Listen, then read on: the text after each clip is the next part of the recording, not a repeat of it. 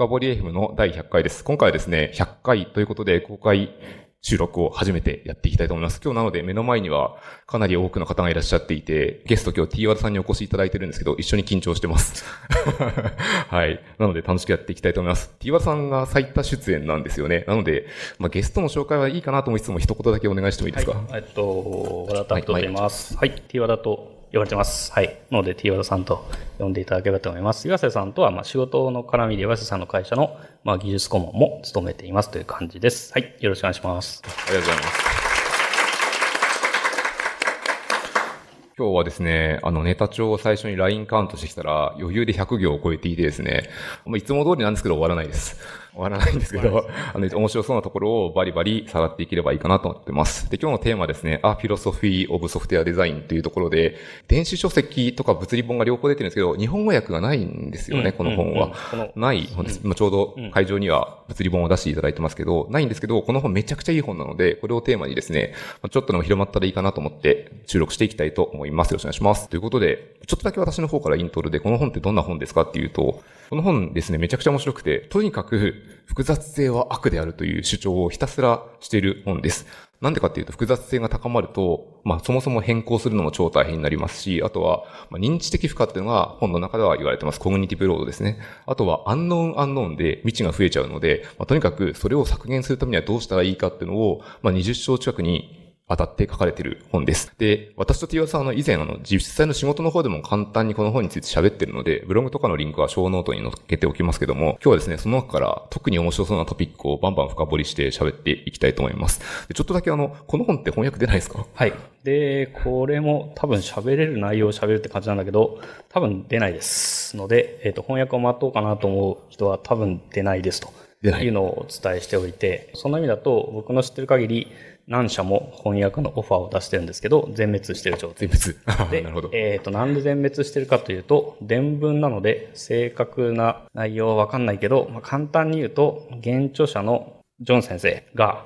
翻訳の訳出に責任を持てない言語に翻訳するのを拒否してるからですね。つまり、えっ、ー、と、日本語に翻訳した場合の訳出を、えっ、ー、と、ジョン先生が検査できないので、保証できないので、ダメと言ってるという噂があります。で、理由は理由なので多分出ないだろうなと思ってます。で、そういうタイプの著者もいます。それはジョン先生の身近に、ジョン先生と思想が同じく日本語スーパーエキスパートな方がいないと実現しないってことですね。うん、だから実現する。なるほど。一応何語だっけな？なんか翻訳書は出てるは出てるものはあるはあるんですよね。ので、ノーチャンスではないかもぐらいの感じの温度感ですね。なるほど、はい、ありがとうございます。とはいえ、この本は、あの、英語の技術書の中では比較的平易な方ですよね。だいぶ読みやすい英語ですよね。あの、いろいろな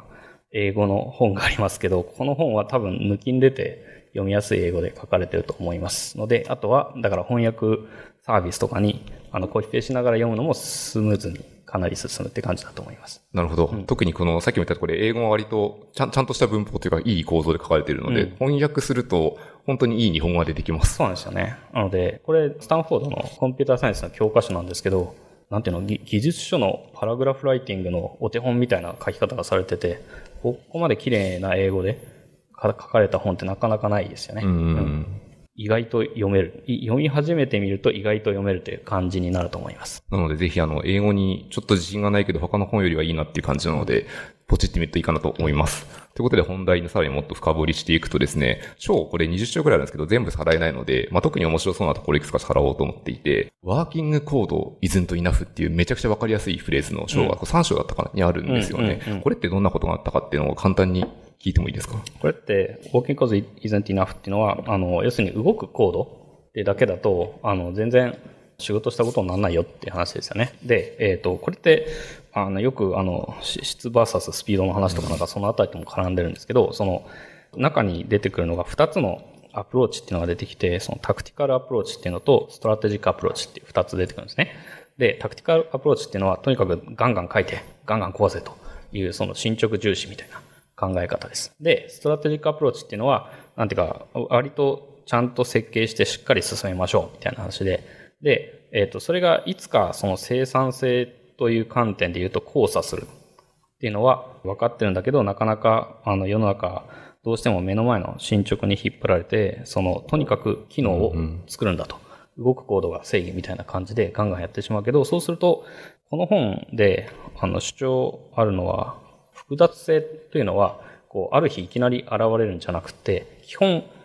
塵が積もるようにだんだんだんだん複雑さっていうのは累積されていって、堆積されていって、で、気づいた時にはもう割と後戻りできないような状態になってる。だから、ある日、誰か一人が複雑性をガンと作り込むんじゃなくて、全員がちょっとずつ、えっ、ー、と、良かれと思って目の前の進捗を出そうと思ってやっていく行為一つ一つがちりつもになって、で、あれ？いつの間にかこんなことになってるとか、あの、同じことをするにもなんか倍の時間かかるようになってるとか、うんうん、そういったところっていうのが、あの、発生してるっていうのが、まあ、この先生が言ってることで、なので、コンプレクシティ、複雑さっていうのは、理解とか編集を難しくするソフトウェアの構造に関する全てっていう感じなんですよね。だから、日々の進捗を出そうと思って、ちょっとずつコピペするとか、これは後でリファクタリングしようとか、で、これ概念としては違う概念の方がふさわしい気がするんだけど、でも、えっ、ー、と、プルリクエストの diff を小さくするために、このでっかい変更はやめておこうかなとか、そういったところっていうのが塵り積もって、で、いつの間にかすごいことになってる。から、そうすると、 strategic approach と tactical approach っていうのが生産性、つまり同じ時間においてどのくらいの機能を作れるかっていうところがいつの間にか交差してる。うんうん、だから、えっ、ー、と、早く開発するためにどんどんどんどん前に進もうってやっていたのが、それが良かれと思って、えー、足を引っ張る結果になっているので、だから動くコードってだけだとダメだよって話をしてるんですよね。じゃなくて、インベストメントマインドセット、つまり、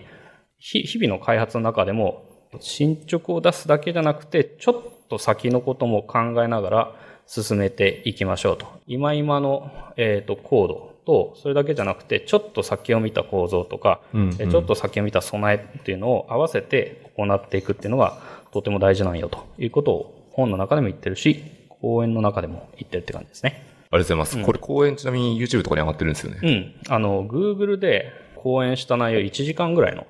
内容が上がってて、割と、なんていうか、愉快に喋ってる。あの、思った、思ったより、なんですかね、あの、ガンガンノリノリで講演するみたいな感じ。あの、見ればわかるんですけど、ど真ん中で Java とか大ディスしてますよね。ああ、そう。Java をディスりまくってるし、あとは、あの、タクティカルアプローチって、つまりガンガン作ってガンガン壊せというところの総本山はどこかっていうと、Facebook なんですよね。Facebook がどんどん作ってどんどん壊せっていうところの総本山で、で、だから、その、先生の、その、ゼミから Facebook にインターンに行って、すごいものを見て帰ってきた、あの、学生のコメントとか、その辺が、あの、割とオフレコなしで載ってる面白い動画ですね。うん。ありがとうございます。ちょっと今、ティーバラさんがおっしゃってたことで聞いてみたいことがあって、うん、あの、さっき、タクティカルとストラテジックなところで交差点が来ると、交差があるって言ってたじゃないですか。これって、なんか我々はどの辺に交差があると考えていればいいんですか？交差する点がどこかっていうと、割と人によって、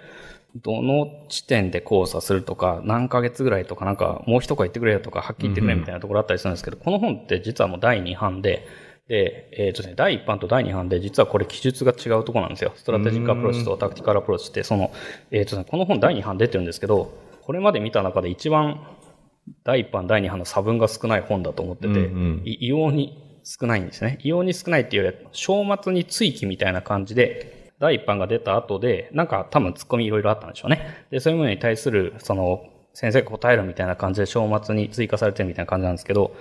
第1版で確かに、えっ、ー、とね、なんて書いてあったかっていうと、その strategic approach と、まあ、うさぎと亀のアプローチで言うと、うんうん、こううさぎがわーって入って、で、亀がいつか追い越すっていうところの、うんうんそのなんか着実に investment mindset でいった亀の方がウサギをいつか追い越して、ウサギがゴミをまき散らかすみたいな感じで、だんだんだんだん良かれと思って、で、生産性が落ちてってみたいなところの追い越すところはどこっていうので、第一版だと、なんか思ったより早く追い越すよって書いてある。うんうん、だけど、思ったより早くってどのくらいよっていう ところがだいぶふわっとしてて、もう一声みたいな感じだったんですね。で、えっ、ー、と、そうする間に、えっ、ー、と、マーティン・ファウラーが別の文章で、いや、これ1ヶ月以内に追い越すよっていうこと言ってて、その1ヶ月っていうのがだいぶインパクトのある数字で、で、僕も講演の中でその1ヶ月っていう数字を出したりしてるんですけど、その後第2版で、実はここ、えっ、ー、と、この本、記述が追記されてて、で、 strategic タ tactical approach 交差する点ってどこかなっていうと、えっ、ー、と、somewhere in the range of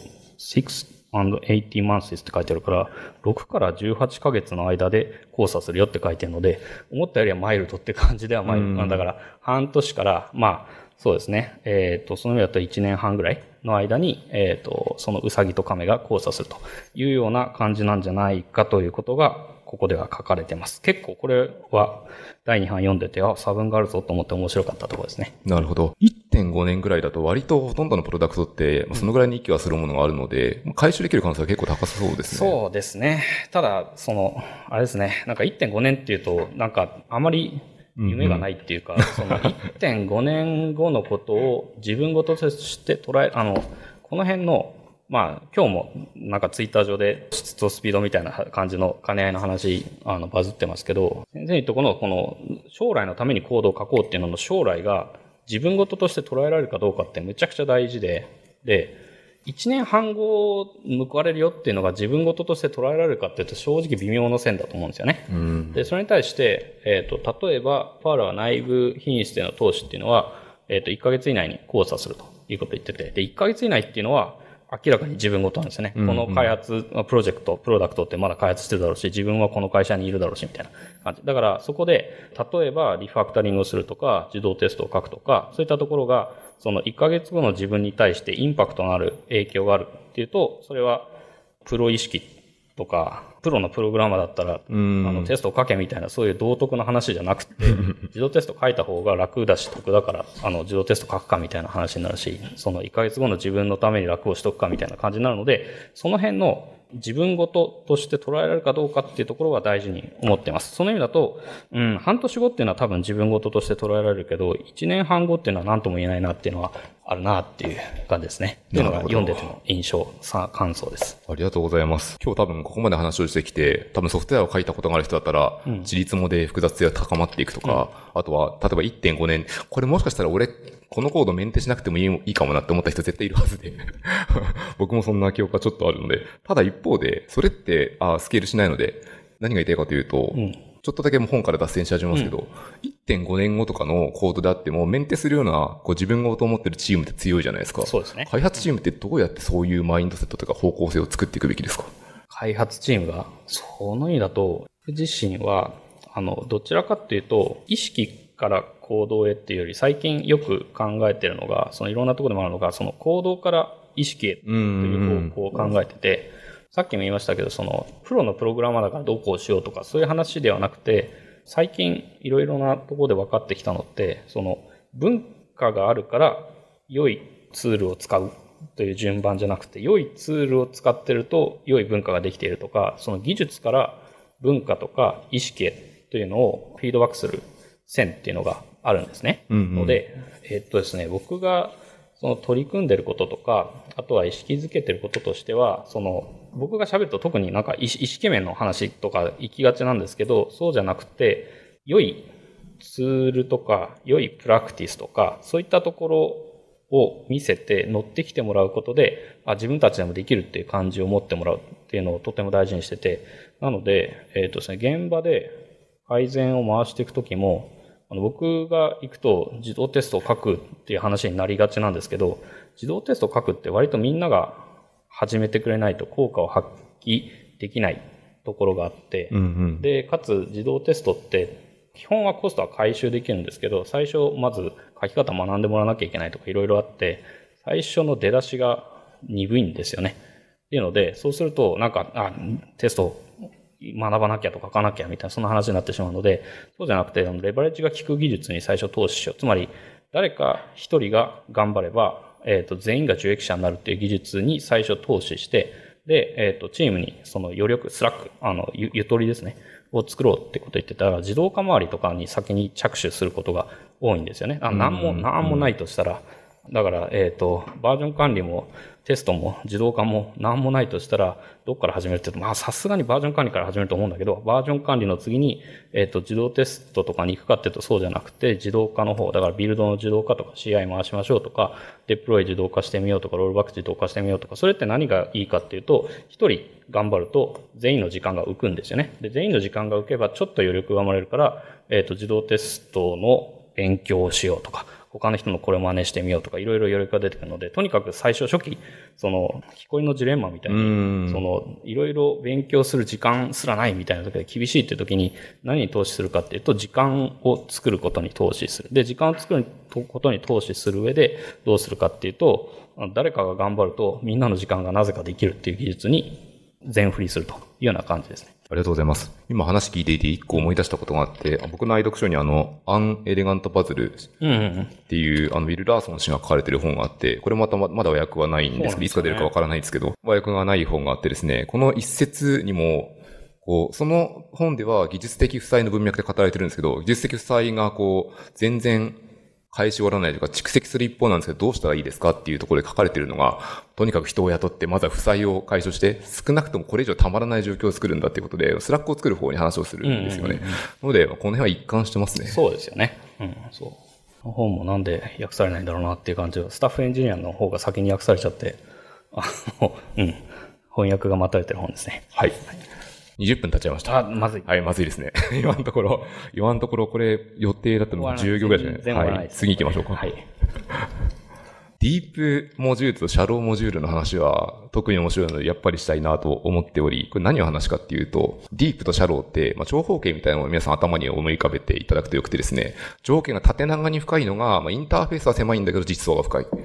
逆に長方形が横長に長いのは、インターフェースはもうめちゃくちゃ露出させる。でも実装がめっちゃ浅いみたいな。というところで、いいのはディープモジュールだよっていうのが書籍で書かれてることなんですよ。ここに対しても T ワルさんがいろいろ書いてくださってるところがあってですね、ちょっと聞いてもいいですか？特に聞いてみたいのは 2×2 のマトリックス、広い深いとかで表した方がいいんじゃないっていうところ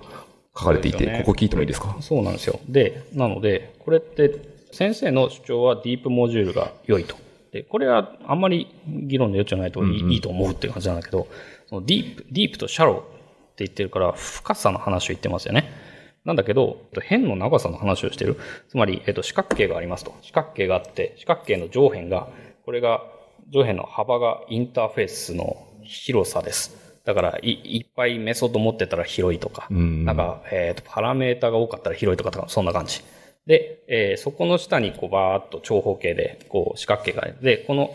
下の部分っていうのが、これが実装かつ機能、えっ、ー、と、つまり、えっ、ー、と、そこのインターフェースの奥に隠蔽されている実装のことで、うんうん、で、えっ、ー、と、実装がたくさんのもの、複雑なものがシンプルなインターフェース、つまり狭いインターフェースに複雑な実装が隠蔽されて、つまり縦長の長方形。これがディープモジュールで、これがいいよって言ってるんですよね。って言ってて。で、で、それの対照的な存在がシャローモジュールで、シャローモジュールって何かっていうと、インターフェースがでかくて、実装が浅いので、えっ、ー、と、これで何が辛いかっていうと、インターフェース、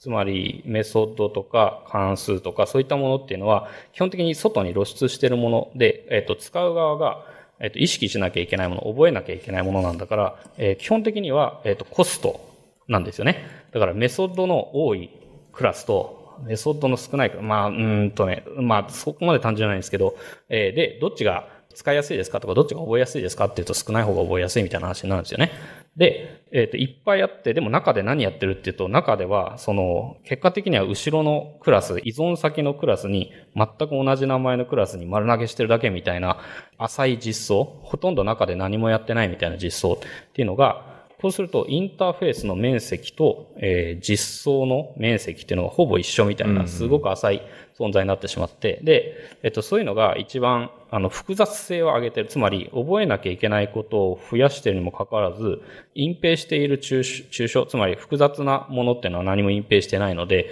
えっと、ものすごく浅い。つまり認知負荷が上がっているだけで、えっと、一番最悪の存在だよみたいな感じになってて。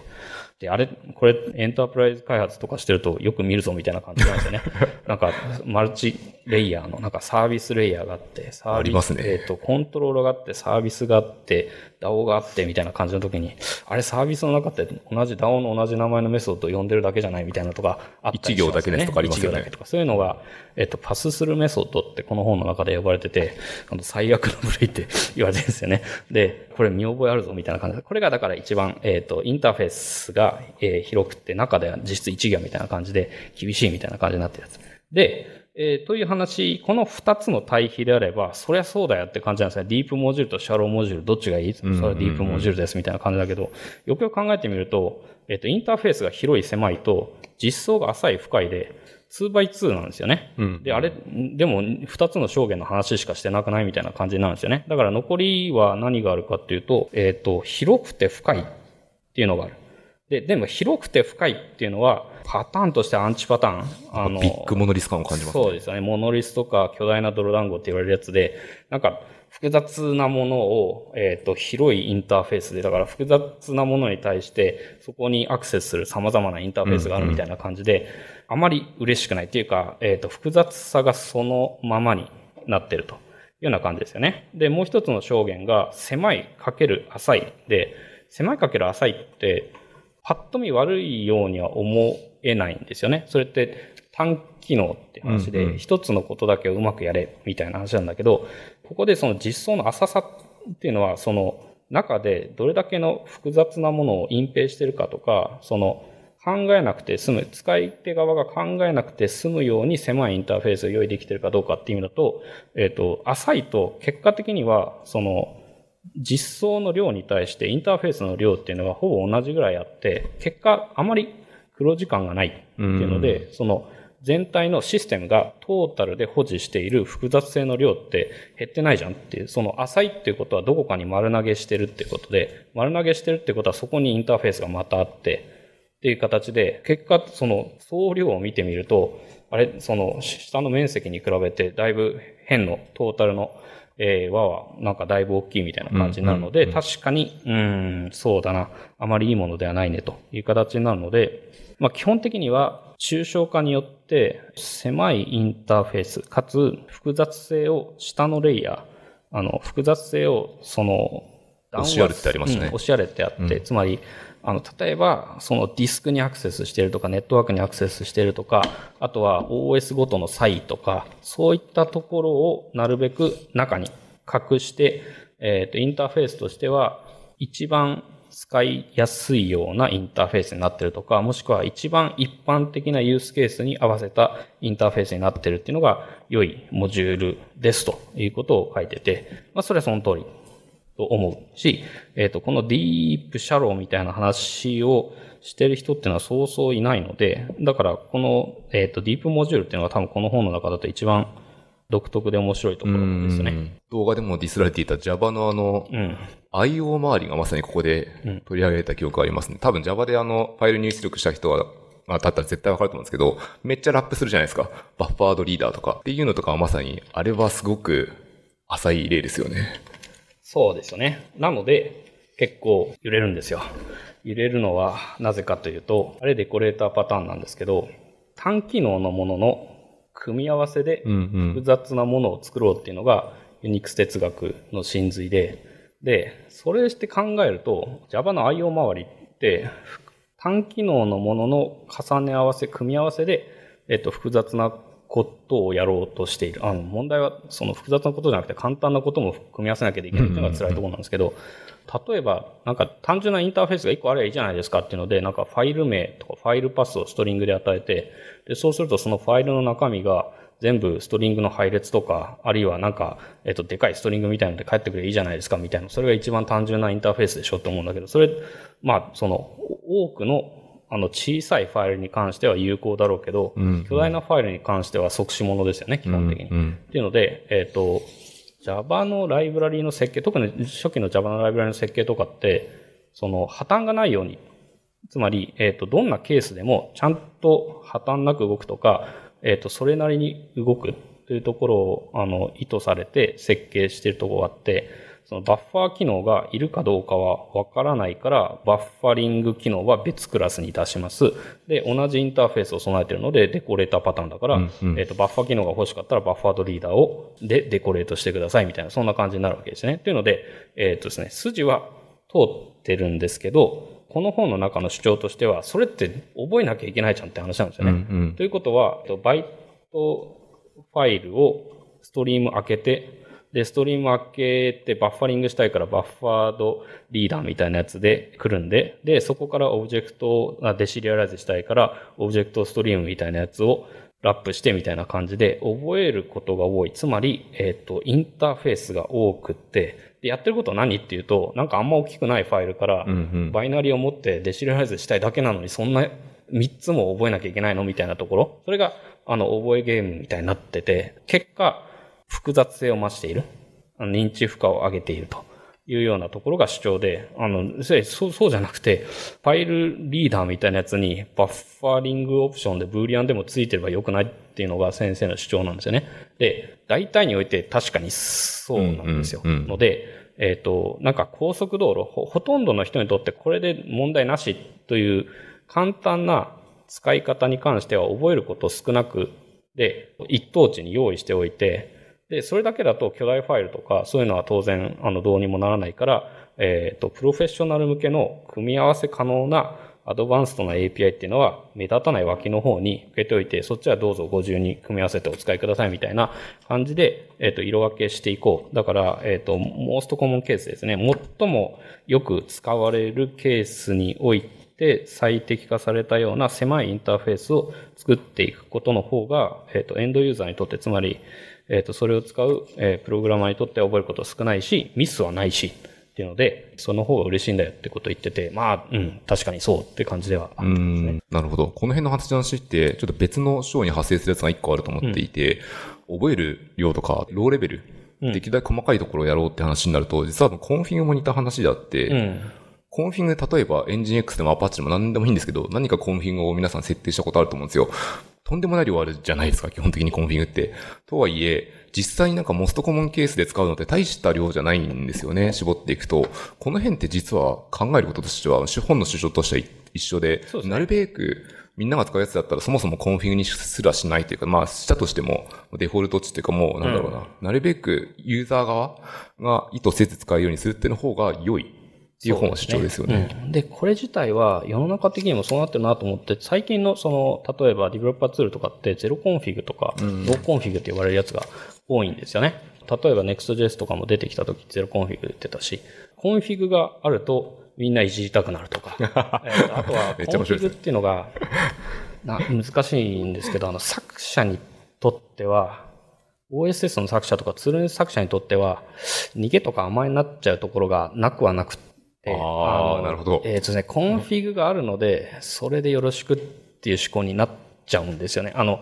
つまりゼロコンフィグって結構意志の強さが必要で、あの、設定できませんよっていうことは、つまりこれで使えとか、これが最適であるっていう確信を持って出すっていうところで、で、そうすると、いやでも、ゼロコンフィグのが、組み合わせが全部のユースケースを抑えられるかっていうと、まあ抑えられないんですよね、基本的に。で、そういった時に、このコンフィグオプションがあれば、残り2%の人もカバーできるとか、なんかそんな感じの誘惑というか甘えというか、その弱さがコンフィグに出していくし、僕自身もいくつか OSS 作ってるんですけど、いろんなものをカバーしようとすればするほどコンフィグ項目が出てきて、コンフィグ項目が出てくると、問題は複雑性が現れ始めるっていうことで、で、特に複雑性ってどこに現れるかっていうと、複雑性ってコンフィグ項目が一つ一つ独立してるときとか、あとはあの関数の引数でもそうですけど、複雑性ってどこに現れるかっていうと、独立してないとこに現れるんですよ。コンフィグをここをこっちで設定したら、こっちは読み飛ばされますとか、あるいはこっちを true にしたら、こっちは false にしなければいけませんとか、なんかそのあたりの掛け算によって、組み合わせによって、複雑性っていうのはどんどんどんどん上がっていくんですね。で、それの入り口になっちゃうから、なんかパラメータ1個増やそうっていうと、いつの間にか、えっ、ー、と、最初はそのパラメータは独立してたんですけど、なんか2年ぐらい経ったら他の要素が出てきた結果独立しなくなって、で、結果的には configuration options みたいな感じでドキュメントがっつり書かなきゃいけなくなって、ゼ ロコンフィグだったらそんなことないのにみたいな感じにはなるんですよね。っていうので、しかもコンフィグの間違いって見つかるタイミングがめちゃくちゃ遅いんですよ。どういうことですか？えーっとですね。いろんなところでデータとか出てるんですけど、その本番の障害の原因のうち一番割合が大きいものは何かって設定ミスなんですよね。コンフィグレーションミスなんですよね。で、え、なんでこれ見つからんかったのって言うと、いや、ユニットテストではそれコンフィグ別にテスト範囲ではないしみたいな感じになっちゃうんですよね。で、コードに書かれていればもっと早いタイミングで見つかったかもしれないけど、良かれと思ってコンフィグに出したら、例えばテストで言うとテストサイズは上がるわけですよね。ユニットテストにコンフィグレーションファイルいじってどうこうっていうのはあんまり出てこないから、うんうんインテグレーションテスト以降とかになって、で、それでなんか E2E はちょっと不安定だから落ちてもまあいいよねみたいな感じで、まあデプロイしようかみたいな感じになると本番で大障害とかそんな感じになったりもするので、意外とですね、なんかね、コンフィグ、昔はなんかコンフィグに出せれば、どっちかっていうと、なんかいいことをした気気にななるっていうか、なんかあうんの汎用的な何かを作れた気になるみたいな感じなんだけど、かゆいところに手が届くと。そうではなくて、どっちかっていうとリスクもある程度はらんでるっていうのはあるなというふうに思いますね。コンフィグしなくていいって例だと、ちょっと前の話をしますけど、 Rails とかはまさにそうですよね。うんあの、規約で縛りまくった結果、コンフィグがほとんどない。まあ、あるっちゃあるんですけど、他の、なんだろう、何でもできるフレームワークに比べればない方ですよね。ですね。ただ、えっと、Rails はだから、よし、あしやって、設定より規約というので、えっと、みんなをレールに乗せたっていうのは、世の中前に進めましたと。で、規約が覚えるべきことが多くなってしまいがちっていうのが辛いところではあったって感じですね。つまり、コードを書かなくても、設定を書かなくても規約にのっとってれば OK よっていうと、こう存在しないけどなぜこれは動いてるんだみたいな感じになって、で、それはこことここの名前が一致してるからだよみたいな感じで、Rails 自体は僕自身も今日も書いてるからお世話にななり続けてるんだけど、あの、どっちかっていうと、その、触ったことない人にはなんどうやって動いてるのかよくわからないみたいな魔法みたいな存在になっていて、それは書くコード、レスコードであればあるほど、かコードが少なければ少ないほど、人間が書くコードが減れば減るほど生産性は高いっていう考え方に基づいてて、それはその通り。で、なんで書かなくても動くのっていうと、ルールにのっとってるからうんだよと。、うん。で、そのルールはどこに書いてあるの？とか、ルールはどうやって覚えればいいの？っていうところからの学習コストが上がり始めるっていう感じなんですよね。っていうので、あの、分かってる人にはむちゃくちゃ早くプロダクトが作れるけど、あの、初めて Rails 触りますって人にはな、なぜ動いてるのか、とにかくよくわからんみたいな感じで、あの、ちょっと一個リネームすると突然動かなくなるとか、なんかそんな感じになりがちなのは、生産性に全振りして、ところの、えっ、と、メリットとデメリットみたいなところかなとは思ってて、だからそれをテストでカバーしようとしたんですね。Rails はフルスタックのフレームワークのフルスタックの中にテストが最初から入ってたのは、まあっていうてもじゃあ動かして動的検査をしないと、そもそもこいつ動くかどうかわからんよねっていうところに対して、えっと、テスト文化を作ることで備えようとしたっていう側面があると思います。なるほど、ありがとうございます。今ですね、40分になってしまって、ねこの本ですね、主張が強いところが面白いので、最後ではないですけど、あと1、2トピックぐらいいけるかな。うん特にですね、強いところ行ってみましょう。あの、結構、ボボおじさん、アンクルボブって言ったらわかりますかね？皆さん多分絶対どっかで読まれたと思うんですけど、あ、ここにも本がありますね。クリーンコードとかめちゃくちゃ有名な本ですし、クリーンアーキテクチャが一番有名ですかね。そうですね。クリーンアーキテクチャはまさに、これはあの、和訳されてる本なので、読んだ方も結構多いかなと思うんですけど、結構プロレスしてますよね、本としては。うん、プロレスですね、完全に。あっていうのは、もともとボブおじさんがプロレスラーで、で、えっ、と、なんていうんですかね、もともと、ジョン・アステルハウト先生って、そああまり知られていなかったというか、あの、まあ、ティクル作った人っていうと、あ、そう、そうだったんだ、すげえって感じになるんですけど、あまり論客としてはそんなに有名じゃなかったんですけど、完全になんていうか、新キャラとしてリングに上がってきた感じのやつで、大体、キャラ。あの、リングの上で、あの、ジム・コプレーンとかロバート・マーティンとか、い。つもの人がこう、なんていうか手四つでこう、プロレスやってるところに、こう、挑戦者、新たな挑戦者みたいな感じで、ジョン先生が入ってきて、で、あの、すべてのメソッドを従業未満にするなんてナンセンスだみたいな感じでマイクを投げつけてるみたいな、そんな感じの、まあ、構図なんですよね。うん。っていうので、第、初版、この本の第1版と第2版で、えっと、ディフが、まあ、ちっちゃいって話したんですけど、そのディフの中で一番多いのは、なんかクリーンコードでボブ・マーティンはこう言ってるけど、私は全くそう思わんみたいな感じのすごいギスが。真正面から書いてありますよね。うん。なので、特に、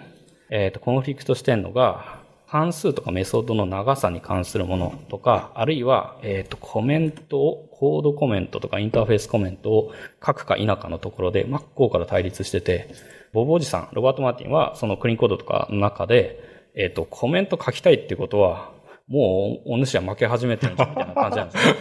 コメント書きたいっていうことは、つまり、えっ、と、何かコメントで説明しなきゃならないようなことをもうやろうとし始めてる。 extract method しろみたいな感じなんですね。関数にくくり出して、で、その関数に名前を付けろと。だからコメントっていうのは bad smell なんだよみたいな感じなんですよね。うんうん。で、あの、reads like spoken language みたいな、その、要するに話し言葉のように読める、えー、メソッドに出していくと、ほらご覧、なんか、あのこれをやって、これをやって、ああやってみたいな感じで、えー、なんかパラ、まさにパラグラライティングしてるみたいな関数のボディになるよね、みたいな感じで。で、もともとどっちかっていうと、その、ケントベックとかウォード・カニンガムとか、えー、そういうオブジェクト思考派閥はどっちかというとそういう思考するって感じだったんですよ。で、えっ、ー、と、コンポーズドメソッドっていうケントベックのパターンがあって、えっ、ー、と、メソッドの中の抽象度を同じにしましょう。だから長くなったら、同じ抽象度でメソッドを例えば4つにくくり出すと4行に、メソッドの中が4行になりますよね。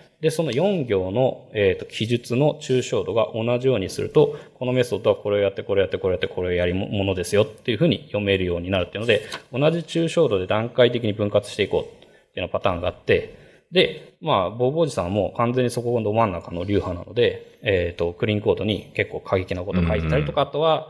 えっ、ー、と、別本ですけど、オブジェクト思考エクササイズって本とか、そのあたりに、いわゆる量、行数に関するギブスを自分にはめてみようみたいなプラクティスがあったりするんですよね。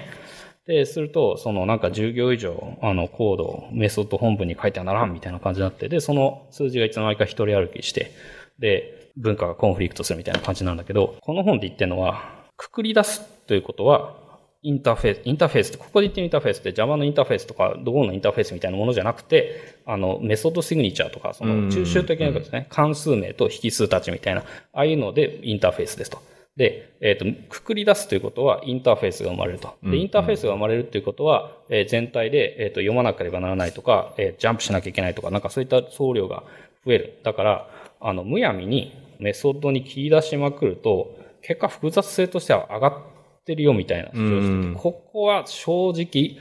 賛同できる人とだできない人、はっきり分かれる踏み絵だと思うんですよね。いや、え、でも、その、くくり出した先を読ま、読まないようにするから関数に出すんだよねっていう、その、くくり出した関数に出した先も読みに行かなきゃいけないんだったらもう敗北してるよね、と思う人もいるだろうし、そうじゃなくて、いや、あの、メソッドの全体の界面っていうのを適切な量に保っておく。だから、えっ、ー、と、関数の中、メソッドの中っていうのが、例えば100行とか200行とかであっても、秩序ある状態になってて、かつ、ある程度その中にコメントが書いてあれば、えっ、ー、と、複雑なものを隠蔽してて、小さいインターフェースで、それディープモジュールじゃんって話なんですよね。うんうん、で、えっ、ー、と、ジョン先生としてはそっちの方が良いという価値観。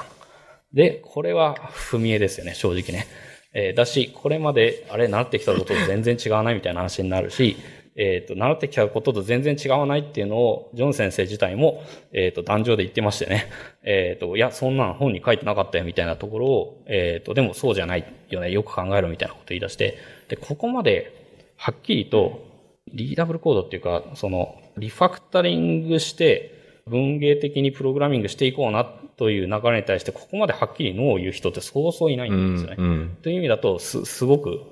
独特で、この本の、まあ、価値のあるところ。価値があるっていうのは、違うことを言う人がいると、ソフトウェアエンジニアにとっては選択肢が広がるんですよね。うんうん、みんなち短いコードが良いって言ってたらもう短いコードが良いみたいな感じになるけど、えっと、なんか違うことを言う人が現れると、いや、そうじゃないかもとか、この人の主張はどういうことだろうかとか、えっと、メリット、デメリット、どういうことだろうかっていうのを考える余地が生まれるので、その意味だと、面白いんですよ。新たなプロレスラーなんですけど、全然違う方角から出てきたプロレスラーで、で、こう、がっつり、ボーゴジさんと組み合うと、その間に広い空間が生まれて、で、その間の、じゃあ自分はどこがいいと思うっていうのを選択する余地が生まれる。えっ、ー、と、ここまでじゃないと思う。えー、ジョン先生が言うとも、もっともだと思うけど、いや、そこにコメントかけっていうのは正直どうかと思うみたいな感じで、いや、自分だったら分かりやすい名前で、この単位で関数に出せばいいと思うよとか、そのあたりの、そのちょうどいい、なんか塩梅を自分で見つけるヒントになりますよね。っていうので、結果、なんか設計の選択の空間っていうのは広がったなっていう、新たなプロレスラージョン先生が出てきたことによって、設計の空間広がって、で、考えるべき、あの、考えの、その、なんていうか選択肢広がったので、良いなというふうに思ってます。うん。この話めちゃくちゃ面白くて、まあ、プロレスがあるからこそ思考の幅が広がるっていうのは、まあまあそうだなっていう気もする一方で、例えばですよ、あの、開発始めて、プログラム言語もなって、ある程度フレームワークも使うようになってきて、本屋さんに行って、あ、これレビューのレート高いから買ってみようと思って、まあ、クリーンコード系を手に取り、この思想に染まりましたと。うん、で、一方でその思想ってある程度主張が強い、まあいい意味のオピニオネイトなんですけど、なので、これを100%正しく信じちゃいけないわけで、うん、という時に、なんかこう、どうやってバランスを取れるように開発者はなっていくんですかね？そこで、なので別の意見を知るとか、別の方角の文献を読むとかで、なんか、あ、これ、いいとこばっかりではないなとか、こういうことを考えてる人もいるなっていうのが見えてくるなというふうに思ってて、で、全体の流れに対して、脳を言う人とか言語っていうのは時々出てきてて、で、そうすることによって全体の議論としては健全化する方向に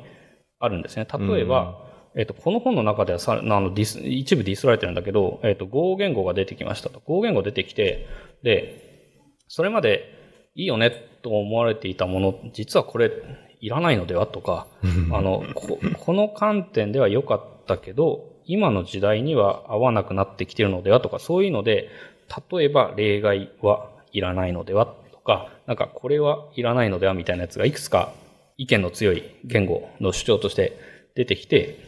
で、結果としてよくよく考えてみ、落ち着いて考えてみたらそれはそうとか、確かにいいとこもあるけど、デメリットもでかいね。だから、使わないっていうのも選択肢の一つだねっていうので、えっ、と、全体の考えとしては広がるっていうことになりましてね。っていうので、そういうなんか違うことを言い出す人とか、違うことを言い出す言語っていうのにも、その理由とか、えっ、と、なぜそう考えたかのなぜの部分にアクセスすると、結構自分の中で、その設計の選択肢が広がるなというふうに思います。この辺、チームとかに、ある程度こうミドル以上というかシニアエンジニアとかいた場合に、うん、あ、そういう考え方もあるけど、こういう考え方もあるよといった上で、チーム内で議論するとか、あとは臨読会やってみるとか、うん、その辺するとすごく底力上がりそうですね。そうですね。うん。で、その上で、そのチームでプログラミングするとか、プロダクトを作るときは、一貫性というものが一番大事なので、この本の中にも一貫性がむちゃくちゃ大事って出てきてるんですけど、なんか、いや、俺はこう思うからこういうスタイルで書くみたいな感じになると、一人一人リフ単位でコーディングスタイルが違うとか、なんかそんな感じになって、あの、尻滅裂な感じになるんですよね。っていうので、なんか仕事でプログラミングするというのと、そのプログラミングスタイルとしていいものを選ぶ。いいものを選びて自分はこう思うっていうのと、とはいえ、えっ、ー、と、仕事としては、プロダクトのコードの一貫性の方が、自分の主義主張よりは上位に置くという態度は、プロのプログラマーにとっては大事だなと思ってて、なので、えっ、ー、と、なんか気に食わないけど、でも、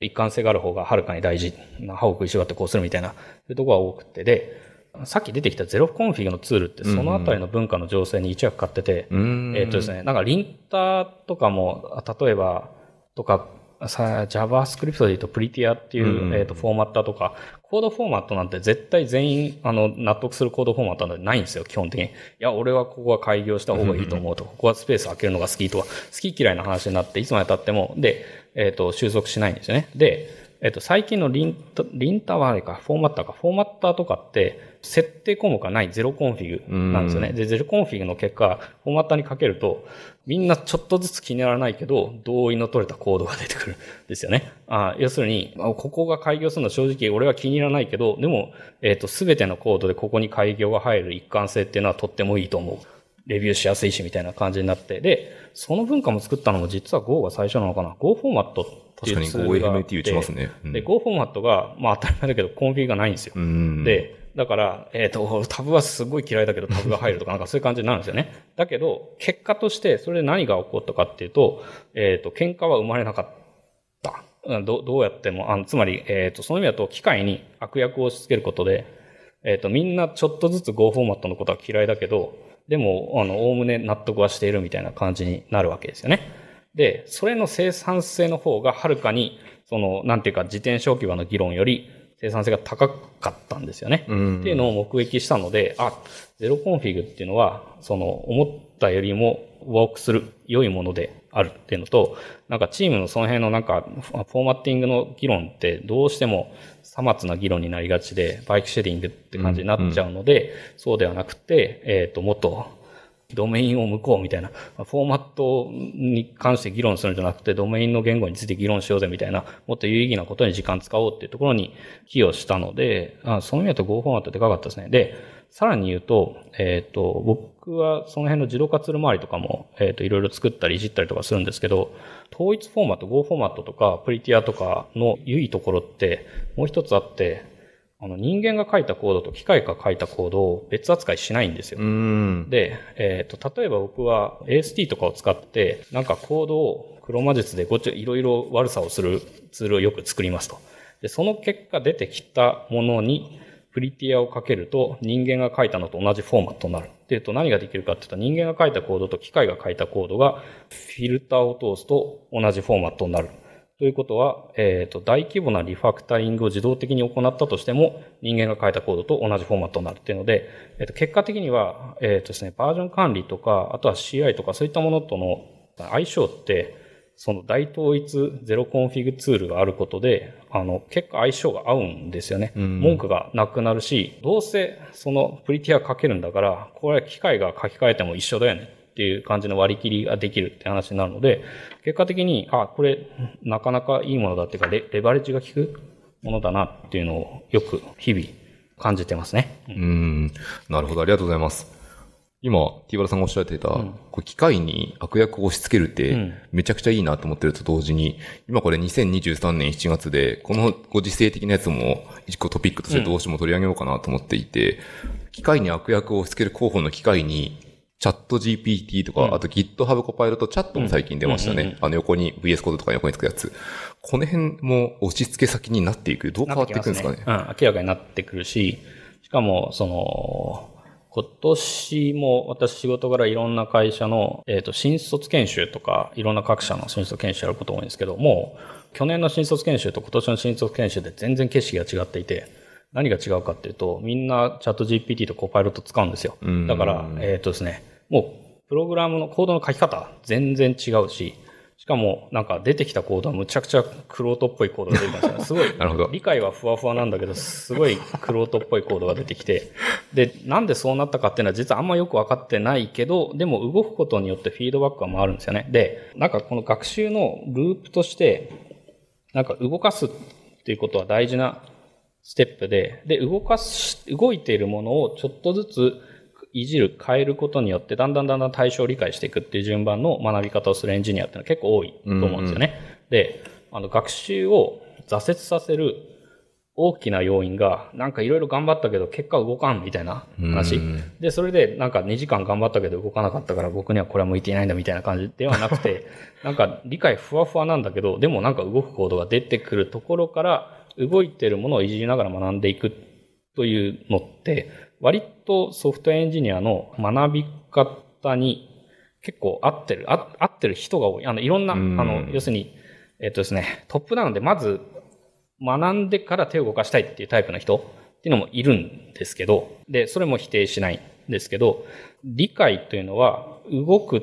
というところの後からついてくるっていうタイプのソフトエンジニアも多いと思うんですよね。で、えっ、ー、と、なるほど、これで動くっていうことはこういうことなんだなっていうので答え合わせをしながらだんだんだんだん自分の知識を肉付けしていくっていうところあるんですけど、で、僕はどっちかっていうと、どっちかっていうとそっち側で。で、なので、新しい技術を学ぶときに何をするかっていうと、最初にまず公式のチュートリアルを探して、公式のチュートリアルをなぞるんですよね。騙されたと思って。なんでかっていうと、理解してないからです。で、チュートリアルっていうのは、あの、何のために書かれてるかっていうと、分かってない人が分かるに至るために書かれてる教材ですよね。っていうので、分かってたら手が動くっていうのは当たり前なんですよ。でも、つまりはその分かるまでは手が動かない。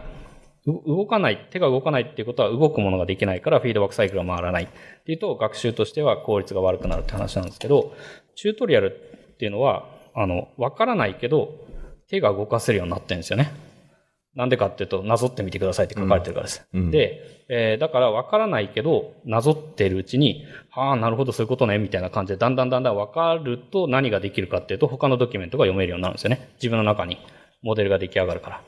で、そういう学び方の方が良し悪しあるけど、効率は良いという側面があると思います。ので、動かして自分の中にモデルを作って、で、その理解と、えっ、ー、と、ドキュメントとか本とかで答えをするっていうと、その、理解って動かすの後からついてくる。動かせば理解の歯車がだんだん回り始める。ってなると、その最初の動かすっていう歯車のところを、チュートリアルをなぞるだけじゃない学習パスができたっていう話ですよね。で、それがなんかチャット GPT になんとなく聞いてみるだったり、あるいはコード持ってきてコパイロットに食べさせてみて、で、ちょっと自分が違う分岐を作ってみたら、コパイロットは何て言うかなっていうのを見てみるみたいな感じで、あその意味だとチャット GPT とコパイロットってだいぶ性格は違って、コパイロットはどちらかというと、プログラマー向きって言えばいいんですかね。あの、入力保管の保管幅がでかいやつっていう感じですよね。うんうん、実際にやってみると。僕もコパイロット使ってどんくらいなんですかね。3、4ヶ月ぐらいだと多分思うんですけど、オンラインとオフラインで生産性が決定的に違うっていうくらい買い直されてしまってですね。オフラインでコーディングすると、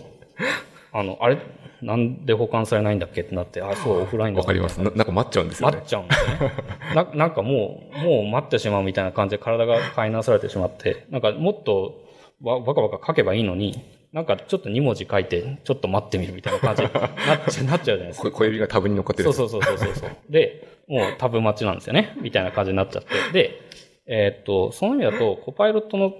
うん、保管精度っていうのはむっちゃくちゃ高いっていうか、よくそこまで俺の考えを読んだなみたいな感じの一手がやってくるので、割となんか詰将棋みたいな感じで、そうすると、あの、保管幅がでかいから、パイロットが考えやすいようにこっちはヒントを与える。ヒントを与えると、うまいことババって出して、で、ババって出すけど、こう一部違うよっていうので、もうちょっと、もう一ヒント加えると、そのままズバリのコードが出てきて、よしよしって多分打つ、みたいな感じでやっていくと、最近書いたコードの何割自分がタイピングしてんだろうかみたいな感じになってくるけど、でも、僕が作ってる既存の OSS の開発の継続にコパイロットを使ってるんですけど、そうするとその、えっと、これまでの自分のコーディングスタイルとか、あとは設計の中身とかを見て学習してくれてるので、まあタブ、あなので、やり方変わりましたね。だから、タブをひたすら開くようになりました。あの、コパイロット開いてるタブから学習してくれるので、基本自分の書いたコードを結構な割合でタブでバーッと開いといて、で、続きを一緒にやろうかみたいな感じで、コパイロットとペアプロするみたいな感覚になったので、だいぶ、だいぶ変わりましたよね。今年入ってプログラミングの見た目っていうのはだいぶ変わったな、というふうに思います。なので、機械とそのペアプロするっていうのと、あとは、あの、新人の皆さんといろいろ話してて思うのは、チャット GPT とか、あとはコパイロットチャットもそうなんですけど、気軽に聞ける、怒らない先輩なんですよ。で、わからない、ここはわからんって、ここの意味何ですか？みたいな感じのやつを、で、何回目でお前のその質問みたいな感じの一言がないんですよね。で、ここはこういうものですみたいな感じで答えてくれるので、で、まあ当たり前だけど、そういった壁打ちとか、あるいは質問に対するあのフィードバックの量が学習を支えているし、開発を支えているので、で、そうすると、その、なんか質問される方も疲れないですよね。チャット GPT は基本的には疲れないので、うん、えっ、ー、と、黙々と質問に答えてくれて。で、あとは、なので、えっ、ー、と、学習の、だから、高速道路自体は結構付設されてて、ただ、最終的には、えっ、ー、と、サンドイッチバックフローに乗って、その、生成したものを人間がレビューしなきゃいけなくって、で、そのレビュー力を今んとこ鍛えなきゃいけないので、うん、そこのとこはまだ答えがないですね、うん。これから答えが多分他のモデルで編集させるとか、いろいろ出てくると思うんですけど、今のところ初心者にとっては、ご質問して、で、動かして、で、学習のサイクルを回すっていうのに、なんかカタパルト的に、あの、走りやすいっていう形になってる。ただ、彼らにとって出てきた最終的なコードが正しいかどうかとか望ましいかどうかっていうのを判断まではできていない、できにくいというのが現状かなという感じで、で、まあ、中上級者にとっては、もうなんていうか、自分の手数をひたすら減らせる便利エディターみたいな感じですよね。なんか自分が書いたコードと、もう完全に同じ、自分がこれから数秒後に書くであろうコードを先回りして書いてくれて、そしたらタブを押すだけみたいな感覚で コパイロットはコードを書けるので、これはもうかなりの体験ですよね。うん。なんかちょっと個人的にはもう、もう、もう先週出たような GitHub コパイロットチャットを使い始めていて、うん、あれなんか学習体験が変わったなと思ってて、うんうんあの、最近は結構データサイエンス系とかのコードを書くときに、まあ、写経をすると、本の写経ってみんなやってるので、そもそも出てくるんですよ、タブを打つと。で、出てきた後に、例えばその Python とかのイディオムこれわからんなって言ったら、そのイディオムのところを選択して、横にこうサイドバーでチャット GPT 相当のチャットが出てるので、そこで、これって何って聞くとめっちゃ優しく教えてくれるんですよ。うん、ので、あれこれ VS コードで全部完結して写経できるじゃんっていうことに気づいてしまい、なんか学習の速度変わったなっていうのは個人的な所感ですね。そう。で、それ GitHub も狙ってて、うん、その、結果、なんかブラウザウィンドウでチャット GPT にこれペーストするのも意外となんかあっちに行ってこっちに行ってみたいな感じになったんですよね。でそうじゃなくて中で完結するっていうのが体験として、その一貫した体験として提供するって、だからなんか IDE って GitHub は VS コードのことを IDE って呼んでるんですよね。で、IDE って呼んでんだっていうのは割と新鮮で、エディター以上のものなんですよ。で、エディター以上っていうことはつまり、えー、っとですね、何をしようとしてるか理解してるってことなんですよね、環境が。えー、っと、エディターっていうのは、まあ、あくまで体の身体の延伸として、キーボードを通じてテキストを書き込んでいくことに特化して、で、それを、えー、っと効率化してるって言うんだけど、そうじゃなくて、IDE って人間が何をしようとしてるかっていうのを文脈を理解してて、で、その文脈に従っていろいろ提案してくれたり、手数を減らしてくれたりみたいな感じで、なんかグリッと選択して、 extract method ってやると何をやろうとしてるか理解してるから、エディターと ID を分けるのってその辺ですよね。っていうのが、結果、VS コードがイノベーションのセンターになって、つまりイノベーションの中心になって、うんうん、そこでランゲージサーバーみたいなのが出てきたり、GitHub コパイロットみたいなのが出てきたりみたいなところで、その新しい開発体験の中心として出てきてて、で、チャットがインテグレートされて、いよいよその、そこの中だけでいろいろやろうっていう試行錯誤が完結されるようになったっていうのは、でかいなっていうのは触ってて思いますよね。うんうん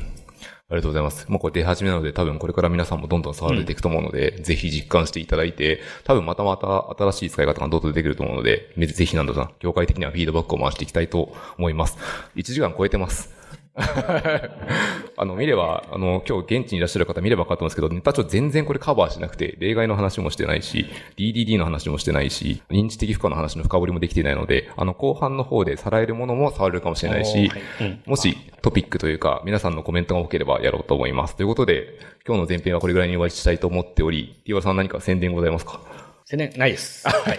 はい、あっさり。ということで、じゃあ私の宣伝でいつも通りしておきます。このポッドキャストはハッシュの深掘りでフィードバック募集しておりますので、公開された後も何かあればコメントいただけるとやる気につながりますので、ぜひよろしくお願いいたします。ということで、今日の前編の収録はこれで終わりにしたいと思います。皆さんお越しいただき、本当にありがとうございました。和田さんありがとうございました。以上です。